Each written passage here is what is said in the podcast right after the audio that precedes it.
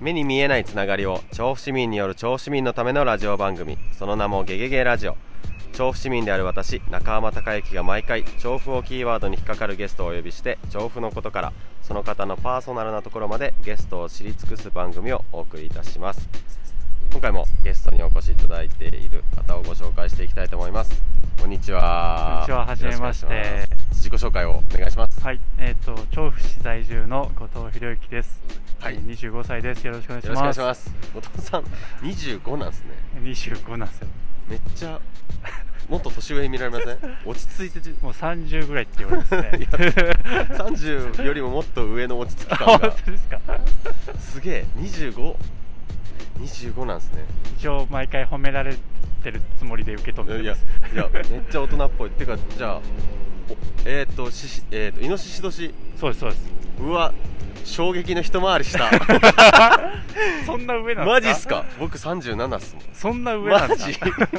衝撃よろしくお願いします。よろしくお願いし ます。あのこの番組一応ゲストの方をですね、はいあのあだ名で呼ばさせていただいてるんですけど、後藤さんあの普段あだ名って何で呼ばれる？もう25年間ごっちゃんでごっち呼ゃんばれてきてますじ。ゃあ今日はちょっとごっちゃんと呼ばさせていただきながら進めていきたいと思いますので、はいよろしくお願いします。お願いします。はい。ちなみにごっちゃんって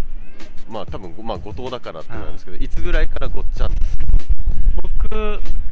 弟が多くてえ6人兄弟なんですけど。6人多分全員ごっちゃんなんですよ ねで僕5番目なんですけど気づいたらごっちゃんになってましすごい。五人え六人兄弟の五番た目。 5番目ですおーえじゃあ一番上っていくつ違うんですか？ 32ですねみんな2個ずつ離れてるのでそんな離れてないんですよねなかなか珍しい6人周りでもいました6人いやいやもう上はい会ったことないですね多くて5人とかですねそこそこだってそのすが育った地域ではちょっと有名な兄弟です よあそうですねなので小学校とかに入るとあごっちゃんの弟来たよとじゃあごっちゃんだって 確かにそしたら必然的に確かにごっちゃんになっちゃうそうそうそういう感じでもうずっとごっちゃんですねへええで今、まあ後でまたあの出身のこと聞こうかなと思うんですけど東京に住まれてからもあのちゃんと聞いて前の仕事でもごっちゃんお客様からもごっちゃんええ確かに呼び出せるし意外と後藤さんでごっちゃんの周りになるかもしれないですあ本当ですかごっちゃんって僕今まで正直呼んだ記憶がないですあやのっぱあの今までご例えば後藤じゃなかったとしてもごっちゃんって今あいや後藤さん後藤さんって後藤さんって呼んでることが多い後藤くんとかごっちゃんいいですね実はごっちゃんとは偶然ですけどこのラジオに出ませんかっていうお誘いをあの Facebook のグループで多分つながってさせていただいてあしまあ出てくれますって聞いたら全然別のところで偶然そうですねお会いするっていうこれも本当偶然ですよあれ本当ですよね僕狙もってないですよね僕全然わかんないですよあの 日誰が来るかすら知らなかったんですけどあの多分共通のあれお友達があいたそんうそでうすそうかそうそうじゃあ共通の友人が主催してる勉強会でまさかの出会うっていうすごいそれ以来あれもうでもあれ何月ですかね1ヶ月2ヶ月前とかですあよそんなもんですかまだえもうちょっと前じゃないですか何月でしたっでも多分2ヶ月以上経ってますよ多分3ヶけ月もうそんそんなもんですねあすごいあれよく考えたらよくコロナの時にやりましたねなんか本当仲いい子の頼みだったら行くそうですね。そっか。でもそれぐらいちょっとみんなまだ気をつけてるぐらいの感じの時ですよね。そうそうですね人数もちゃんとしてましたねそうだ換気とかもすごいしてた。なるほど。それ以来なんですけど、あのごっちゃんは今何されてる方なんですか。今はなんか金融関係の仕事してます金融関係。へえ。えっとどれくらいされてるんですか。今2年経たないぐらいですねあじゃあ二十三ぐらいから。そうですねええそれまではそれまでは看護師してまし看護師。珍しいですね看護師からたそうですね金融関係に転職されるっていうのじゃあ看護師さんにの資格取るまではあれですかどこどこで実家の方で取られる新潟の看護学部にいました4年間えー、新潟大学まあその辺ですね、はい、え新潟から東京来たんですねあそうであすそうです職場は職場は渋谷らへんの病院でしたあえそこで丸2年間ですねー、看護師を経験されて、まあ、今のお仕事あにそうそうもともとなんで看護あ看護師になろうともともとは国境なき医師団になりたくて僕えで高校、まあ、小さい時から英語がちょっと得意で、はい周りよりで英語を使って誰かの役に立ちたいなと思ってで母がもともと看護師で,、ー、はいで英語となんか誰かの役に立つ仕事ないみたいな相談したら教えてくれてえー、かっこいいなと思って目指しましたねそれ教えてもらったっていうのは看護師ではなくて国国国境なき医師団を教えてもらったってことそうですか国境なき医師団なら看護師で英語喋れたらいけるから、えそういう選択肢もありなんじゃないみたいなえそれおいくつの時ぐらいですか14歳とかそれぐらいですよお中2ぐらいそうですよ早いあでもそこからもうじゃあ自分は看護師になってそうですねえー、すごいそこからもう変わらずブレずにブレずにやっ看護師やってましたねもうそれでじゃあ大学にうんあのさっき伺ったら実家はでも長野なんですよねそうですそうですそこからまた新潟に行ったんですねすそうですごいそれうい行きたかった学校が新潟にあったんですかまあそうですねあの、まあ、実家から近い方が親も安心かなと思って、うんまああんま遠すぎない新潟にしましたへえんんえー、でしかもその就職は逆に東京東京に出てくるってなんか国際医療とかの仕事ってあんま地域の方でチャンスがないのなでるほどまあ一番国際医療として有名な病院にまあ就職しましたねでもその時はまだまだやっぱりその国境国境なき医師団をそうですね目指してた部分もありうん、なんか大学時代も少しなんか自分でボランティア自分で立ち上げて海外とかに行ってたりしてたのでえー、何やってたんですかなんか個人のボランティアをやってましたカンボジアでそれえー、えそれ団体自分で立ち上げたんですかあ自分た団体というかもう自分一人で動いて自分で個人行ったり NPO 現地訪問したりして動いてましそれノウハウはどうしたんですかたノウハウっていうかどうやっピてンときたことを自分でいろいろ調べて動き回ってただけです結構行動派な方す ごいそうですね。とりあえずやってみようかな精神で生きてまえそれってどこでこう身につけたものなんですか昔からですか、す。昔からですね、多分兄弟6人もいて、うまあ割と放任主義で育ったので、自分のことは自分でやりなさいで育てられたので、なんか一人でなんとかできるんだろうなっていうのが多分育てられて、ん、すげえすげえ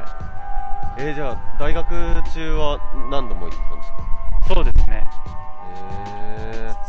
でもじゃあそういった経験を積まれて、まあ、看護師の資格取られて、東京でそのそうですね行きたかった病院でうんまずは働いてみた、そこから転職そうですね。どんなきっかけがあったんですかこれも本当奇跡的な運だったんですけど、患者さんからのご縁があったんですよね。えー、僕の勤めてる病棟が割とあの英語しか喋れない海外の患者様が多くて、 えで英語が喋れた僕がその英語スピーカーの患者様の専属の担当看護師になることが多くてで最後担当した方が今勤めてる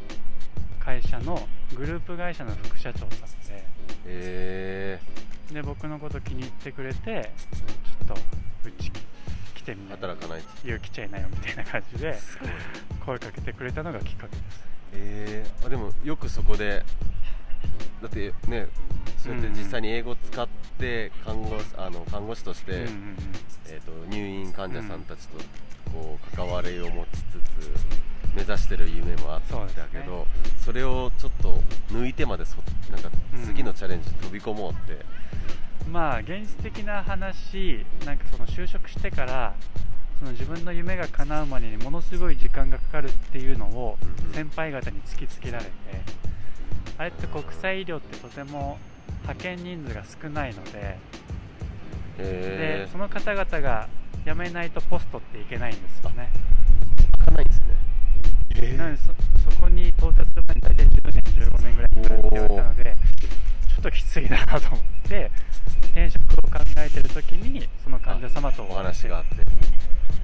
すごい本当偶然ですねでも全く業界的には違うじゃないですか、うんうん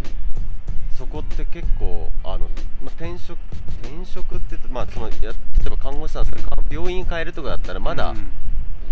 あの気持ち的には行きやすいかなって気がしますけど全く業界別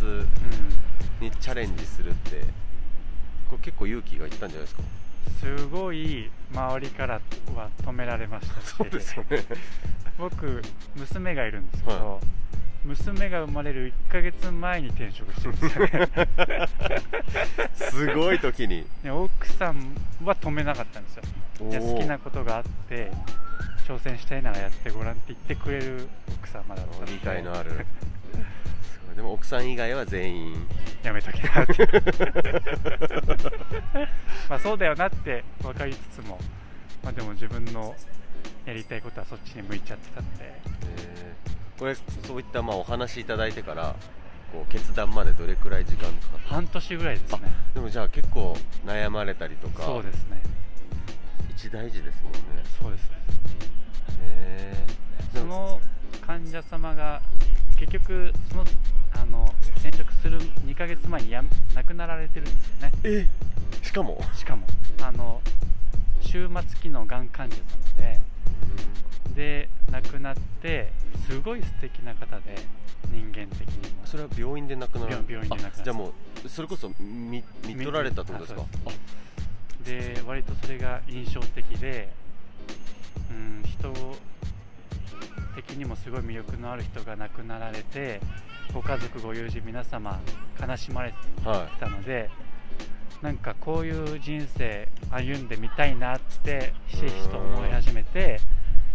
その会社勤めていた会社により興味を持ったような感じですねえーじゃあその人の人となりを見せられて余計に余計に、すごいしかもでもそれってなんか誘ってくれた人がいるんだったうら、ん、この人についていきたいとかってあるけどもうみたいいいなくなってから行ってるってあそうですよねえそれを行くか行かないか悩んでる間ですかそれとももう亡くなった後にやっぱり転職するか悩んだ先の6ヶ月後ですか辞めるえーっとお話をいただいてから6ヶ月なので亡くなって僕がまあ2ヶ月後に転職したんですねすごいえじゃあもう最後の決断的にはそそれが大きいですかいやもう本当に大きいですすげえそのご遺族ご友人ももうとっくにアメリカに帰られてるんですけど、へなので帰った後の転職のご報告をしたんですよねえすごい喜んでくださってまあその亡くなったご患者様のなんか魂を受け継いでくれてありがとうみたい なすごいちょっとヘ ビーなそ そんなにいきまなあり背筋の伸びることを言ってくださって、まあ、でもだからこそあの厳しい業界ですけど頑張れてるっていうのはありますねえー、えーなんかもしパッと思いつくものがあったんですけどその方の、まあ、言葉だったりとかあの行動っていうかなんだろう身なりというか,、うんうんなんかその中で一番こう印象的なものってありますそうですねあのすごい陽気な方でうーん本当ニューヨーカーいわゆる本当すごい巨漢の人だったんですよねで普段すごい陽気で病状的には本当に苦しい状況だったと思うんですよ陽気な方だったんですが、ある日夜勤をした時に、はいその方があのなんていうんですかね休憩所うんうん患者様が好きな休憩所に点滴台引っ張って移動してる姿を見てで電話をしてらっしゃったんですよ、うんで他の看看護師同僚に聞けば毎晩そうみたいえででやっぱ奥様に電話してらっしゃるみたいでで亡くなった後に奥様に毎晩どんな電話をしてたんですかって聞いたらやっぱほんと辛いといつ自分が亡くなるかって自分が一番分かってるからうん辛いと、でその話を聞いてよくあそこまで陽気でいられたなとー、思あってー表に見せてる顔表に見せとてる顔本心というかっていうのもあって亡くなって、えっと、その1週間後にご家族とご友人がご挨拶に来てくださったんですよね、で私に手紙もくださったり、はいなんか葬儀もかなり楽しく終わったみたいで、へでその方が亡くなって最初はもちろん悲しまれてましたけど、亡くなった後はその方の思い出話とかでみんな楽しくお酒飲んで終わったということでなんかすげえ幸せな人生歩まれてたんだなとえ周りも生きてるうちも亡くなった後も周りを明るくするパワーってすごいなとそれすごいですねなんかなアメそれこそ、ね、ニューヨークってアメリカの方ってこと、アメリカのなんかお葬式のイメージって全然わかんないですけどでもなんかそんな埋葬した後とかでそんななんか楽しくお酒を飲み交わすっていう感じってなかなかない気もするし、えー、それはすそうですねね最近だとあの志村けんさんもなんか亡くなった後、ごいはい、皆様に弔われて、うんで、まあ、みんなが思い出話をしてた、うんうんすごい楽しそうな番組が多かったじゃないですか、もうんう本当ああいう感じですえー、でもそれを見せつけられちゃった感がもう動かされますすごいでもそんなストーリーってそりゃ人生変わるうん出来事な感じがめっちゃしますね、いや本当そうですねえーえでも奥様とかにもじゃあそういうお話をしたりしつつ転職をこうしてチャレンジして2年、そうですねえー慣れましたいや全 然全然全然難しいこと聞きますね 全然慣れてないですよいすごいなでもえーでもそれこそ、ね、転職をするっていう経験がもしかしたら聞いてる人も中ではない方もいるかもしれないですし、しようと思う方もいるかもしれないですけど転職したての時ってどんな感じだったんですかすごいあのポジティブなことしかなかったです、えあの今までは看護学部に4年いて、ーうん看護師に2年はいやったので、6年ぐらい看護師の世界しか知らなかったんですよね、なので金融っていう真新しい仕事で、まあ、営業っていういろんな人に会う仕事だったので、あこういう仕事って実際こういう実務内容だったんだとか、うんうんここにここの仕事してる人たちってこういう人生観持ってお客様にそういう感情で向き合ってるんだなっていうのをたくさん聞いてきてるので、はいはいもうめちゃくちゃ世界が広がりましたえー不安なかったんですか不安はありましたけど、まあ、それを乗り越える楽しさがあるあのーすごでいなんとか頑張ってますねそれってどんな気持ちでいたらそうなれるんだろうあー僕は不安で眠れない夜ももちろんありましたけどおーやっぱあの元気くれるのはお客様なので、うんうんお客様のアップたくさん入れるようにしてますね、人と会ってうんお話ししてみたいな、えーなんか看護師の仕事も同じだと思,、思いますなんか患者様と話して仕事の嫌なことを忘れるみたいなことあると思うので、えまあ、それとなんか似てる感じはありまーうすんうんね。うんなるほどあじゃあ意外と共通点もやってみたらあったりみたいな、あそうですそうです。全然違う仕事だけど、うんなるほど面白い、えー今お仕事の中で楽しみってお客様とお話しする以外で何かありますかあーなんかあるかな。お客様とお会いして、まあその方からご紹介いただいたお客様が次どんな人なんだろうなっていうので毎日ワクワク。えーじゃあももともと人とお話しするのとか得意お好きだったりするんですか得意かどうかわかんないですけど好きです。すごい好き。話を聞くのが好きみたいな、はいえーいいななんかお話聞くときに大事にしてることとかってありますうーんと。まあ、これは看護師の時も今の仕事ではも絶対持ってるんですけど、まあ、その人の価値観とか背景とかをすごい聞くようにしてますねん例えば治療治療とかを拒否する患者様がいたとしても、はいなんで拒否するんだろうなとか、家族関係どういう感じなんだろうなとかもう1時間2時間平気で患者さんの話聞いてましたね、えーそれって聞いてくれる人ってごめんなさいイメージ僕も福祉領域なのであれですけど少ない気がするんですけどあんまいなくて怒られてました先輩に 多分そんな気がする怒られてました患者さんにはめっちゃ好かれるけどそう怒られてそうな感じがめっちゃもうそんな聞かなくていいよいやでもみたいなでその姿勢ってそのが例えば学生時代の恩師とかなんかそういったところで学び取ったものなんですかそれとも自分でやっぱり現場出てみてそうしたいなとかってますうーんと多分なんか6人とか、まあ、家族8人家族で育った環境が一番大きいんじゃないですか、えみんなそれぞれ自分の正しいと思った選択をして人生生きてるっていうのは父から教えられたので、ー、はい自分がその相手の選択行動を間違ってると思ったとしてもその人は正しいと思って行動してるとはいなのでその背景や理由をちゃんと聞きなさいとっていう風にき教えられたのでえそのなんか今のそれお父さんも結構兄弟が多い感じですか父はふ2人あ3人あ3人そうなんですねはいへえあそうなんだえーでもそれすごい大きな学びですねそうですねすごい今でもなんかお父さんに言われた言葉がそうやってスッて出てくるってすごいへ結構ありますよ父の教えはえ父の言葉で生かされてるような感じですすごいお父さんに対するリスペクトはもうじゃあ尊敬できるそうですねのお父さんすごいなあのなんだっけな一個聞きたいなと思ったのが6人兄弟ってどんな感じで育ったんですかああとあーちなみにだ男女はえっと上男3人がいて姉がいて私で妹がいます男うん4人の女2人です男だったら一番下なんですねじゃあそうですそうですへえすごいだってもうななん一番上が32なので7個上そうですそうですもう相当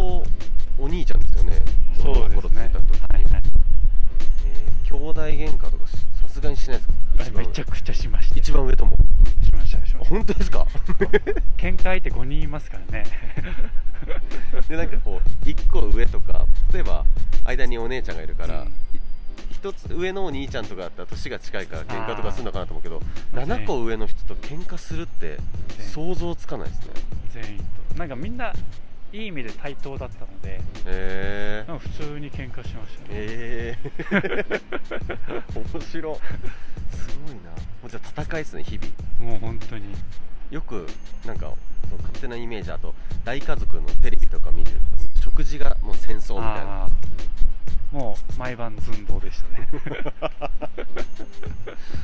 ごいしかも男4人もいます男よねの子4人ってことはお母さん料理作るの大変だったでしょうねもう毎日あの新聞に挟まれた広告の安い情報をキャッチして毎日買い買い物物に行行っっててね弁当とか大変だったんじゃないですかいやもうすごく大変だったと思い ますよすげえへえでも兄弟は今でも仲良しですか仲いいです普通にあの皆さん実家の方にいらっしゃるんですか僕だけ東京にいてみんな長野にあそうなんですねあらあと父が単身赴任なのでまあ東北の方にいますけどお父さんそうえー、じゃあたまにはもうもう帰れてるんですかいやもうコロナでもう1年ぐあらいそ帰うっかてないですねそっかそっか確かにコロナでねえー、寂しいなかなかじゃあ今まではじゃあ行けたけど今なかなか会えなくなっちゃったって感じですかえー、そっかそっかえー、ちょっと意外ともうねこれで23分ぐらい続いててちょっと実は出身の話聞こうと思ったんですけどこれちょっと次回に回したいと思うんですけどあの皆さんに調布でおすすめのお店を聞いてるんですけどこっちのおすすめの一つまず教えていただきたいんですがはいえっと調布駅近くの、はいえっと、ちゃんこ鍋のお店で、はい君風の店という君風のおお店店がはいおすすめです、えー、なんかえなんでおすすめなんですえっと、もともとはお客様の、かはいえっと、知り合いがここちらの店主天さんはいはい力士の方で,、はいでご紹介で行ったんですけどもう何でも美味しかったです えー、なんか覚えてますこれこれめっちゃうまかったみたいなえっとなんなんとかなんとか明太ちゃんこがうま かったで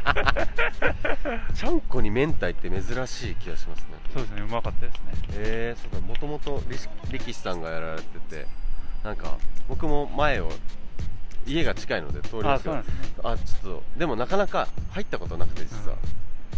あ行ってみようなんとかじゃあめんなんとかめんたいちゃんこ探してみよう あ了解っですありがとうございますは はいい、じゃあちょっとえっ、と今週は、はい、えっ、とここまでとさせていただきたいと思いますはいえっ、と調布からお送りしてます